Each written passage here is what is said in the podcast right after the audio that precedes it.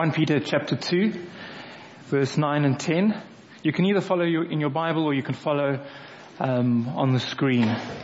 1 Peter 2, verse 9 and 10. This evening is a prayer and praise service, and uh, so we'll have a bit of a devotion, and then we'll spend some time uh, in prayer and some more time in praise in a moment. Let's take a look then at 1 Peter uh, chapter 2 verse 9 and 10. But you are a chosen people, a royal priesthood, a holy nation, God's special possession, that you may declare the praises of him who called you out of darkness into his wonderful light. Once you were not a people, but now you are the people of God. Once you had not received mercy, but now you have received mercy. This evening I want us to think about privilege and responsibility. We'll spend a bit of time thinking about privilege and then a very brief time looking at our responsibility as a result of that. But we all love to feel special. We all love to feel loved. We love getting the secret note, a love letter from a secret admirer, uh, the flowers. We love to be told, I love you. In fact, two of the best things we can ever hear from, from somebody is them remembering our name and them coming to us and saying, I love you. Those two words or those two things are, are the best things we can ever hear because we just loved to be loved. We love to be the apple of somebody's eye. This, uh, this desire to be special brings, often brings out the worst in us as well. Brings out some of the worst human traits like jealousy. Um, I love sitting with my boys on the couch and we have a cuddle and a talk and a bit of a play and all that kind of stuff. And a few nights ago I was sitting on the couch chatting to, to Chase who's three and a half and I could hear Tyron coming around the corner. He, Tyron's one and a half, toddling around as he comes and he sees the, the Chase, Chase and I having this quality time together and you can see he's a little bit jealous and he tries to jump onto the couch as well. Now he's, he's a bit small, so it's a bit of a mission to get up onto the couch, but you know, he's grabbing at everything and he's pulling and he's trying to get the leg up and all that kind of stuff. And eventually he makes his way up and he kind of squishes his way through and he's moaning and Chase is moaning and all that kind of stuff. And Chase is kind of being pushed off to the side like this and he's just about to fall off the couch and I say to him, Chase, watch out you're going to fall off the couch. Uh, so Tyron looks at me and he pushes his brother off the couch. Chase is one and a, uh, is one and a half, but his desire to be special and to be loved is very strong. He did whatever it takes to get there. Uh, we could read this passage again and we could change that as if it was written to us. You can do that in your minds. You can change all the yous to we's. This letter was written uh, to the Christians about 2,000 years ago, but it was written for us as well. We can claim all of those things for ourselves as well. The first thing I want us to think about as we think about our privilege as Christians is that we are chosen. At school, I used to hate hated when we did PE and they get to choose the two teams. Even if it was a sport I was good at, I just dreaded the two studly, handsome, sporty guys up in the front busy choosing their team and you're kind of at their mercy. It's not going to be like that with God. Because we're chosen already. God looks us in the eye, He points to us and He says, I want you. I've chosen you. You, you're on my team. Come stand here with me. God wants us to be with Him. He has chosen us. In fact, before God created the world, He had already chosen us. This morning we spoke about God's design. Before God's design for the world was even finished, God had your name written on His team sheet. God has chosen you. God has chosen me. And not because we're lovable, but because God is just so loving. He wants us on His team. He wants us to stand with Him. Our second privilege, and, and this is just This is just wow. We are God's special possession. We are God's special possession. I think that's even better than God saying, or somebody saying to us, I love you. You are God's special possession. I can just hear God saying, you are mine. You are my treasure. God says, I bought you at a price. You are my special possession. I wonder what you have displayed on your mantelpiece. Or what do you treasure the most? On your mantelpiece, do you have a picture of your, your boat, your family? Is your degree up over there? Bear with me and imagine God's mantelpiece has a, God's mantelpiece as a picture of you.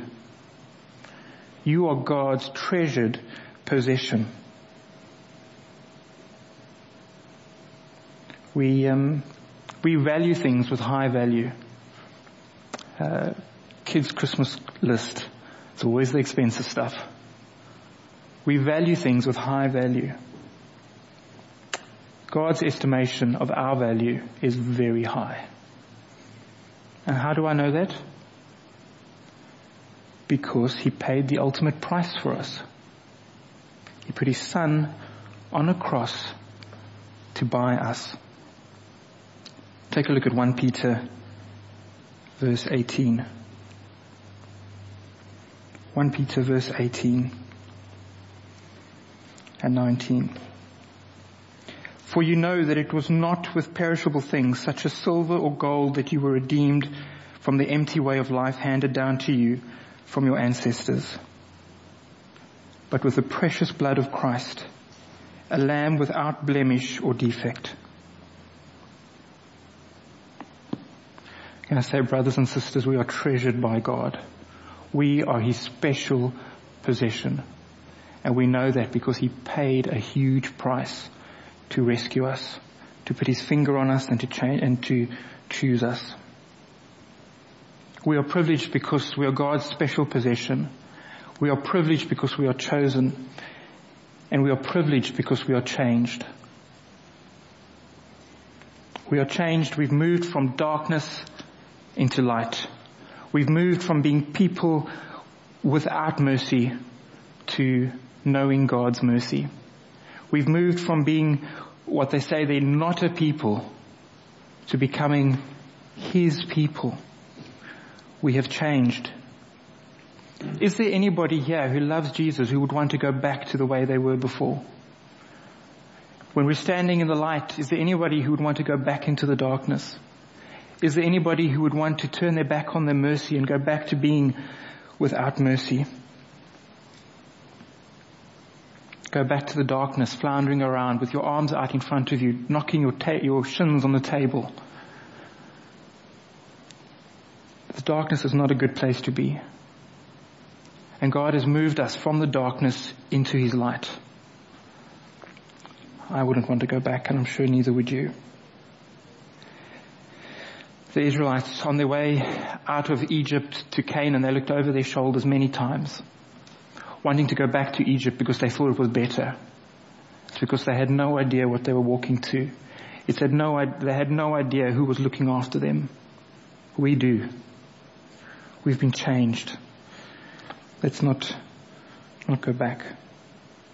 We know what it's like to live in the light. We know what it's like to live in His mercy and have that weight of sin lifted off our shoulders. We know what it's like to be God's people. Our privilege is to be chosen. Our privilege is to be God's special possession. And our privilege is that we are changed. I'd like us to pray for a moment. You can pray by yourself or you can pray in pairs or you can meet with the people around you, however you want to do it.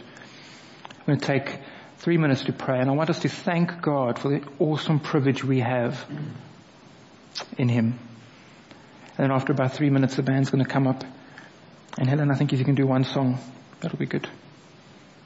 So get into your groups however you like, and you can pray. There'll be something on the screen which will help give you a bit of direction if you like.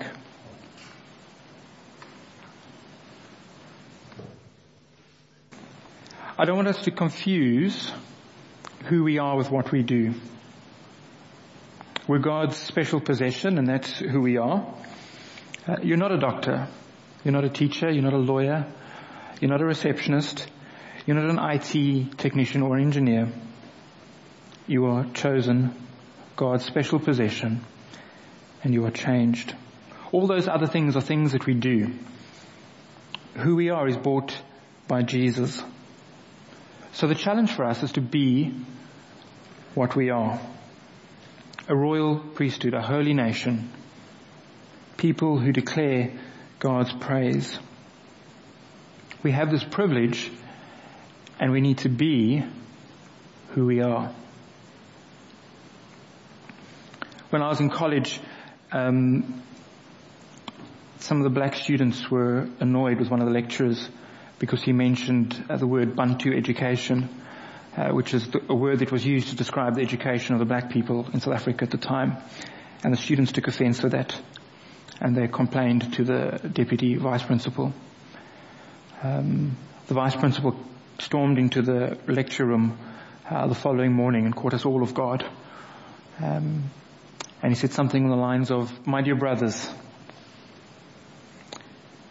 I am sick and tired of Christians being everything else before they are Christians." He said, "You're not black, you're not white, you're not English or Afrikaans or Xhosa or Zulu. You are a Christian." You are privileged to be God's possession. I never forget, he said, you are bought, but you are free slaves. He said, we have no rights as Christians because we belong to him. Mervyn said, live for him, for his glory. Declare his praises because that's who you are. Spider-Man lives by the motto, with great power comes great responsibility. It's even quoted in the United States Supreme Court.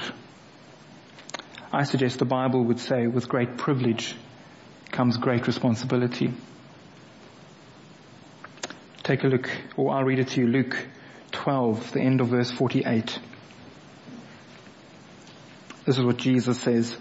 From everyone who has been given much, much will be demanded and from the one who has been entrusted with much, much will be asked. Haven't we been given much? Haven't we been entrusted with much? With great privilege comes great responsibility. I want you to take a minute, pray by yourself, that you will, that we will step up to the plate and own the responsibility that we have as God's people to be his holy nation, to be his chosen people, to be a royal priesthood, and to declare his praises.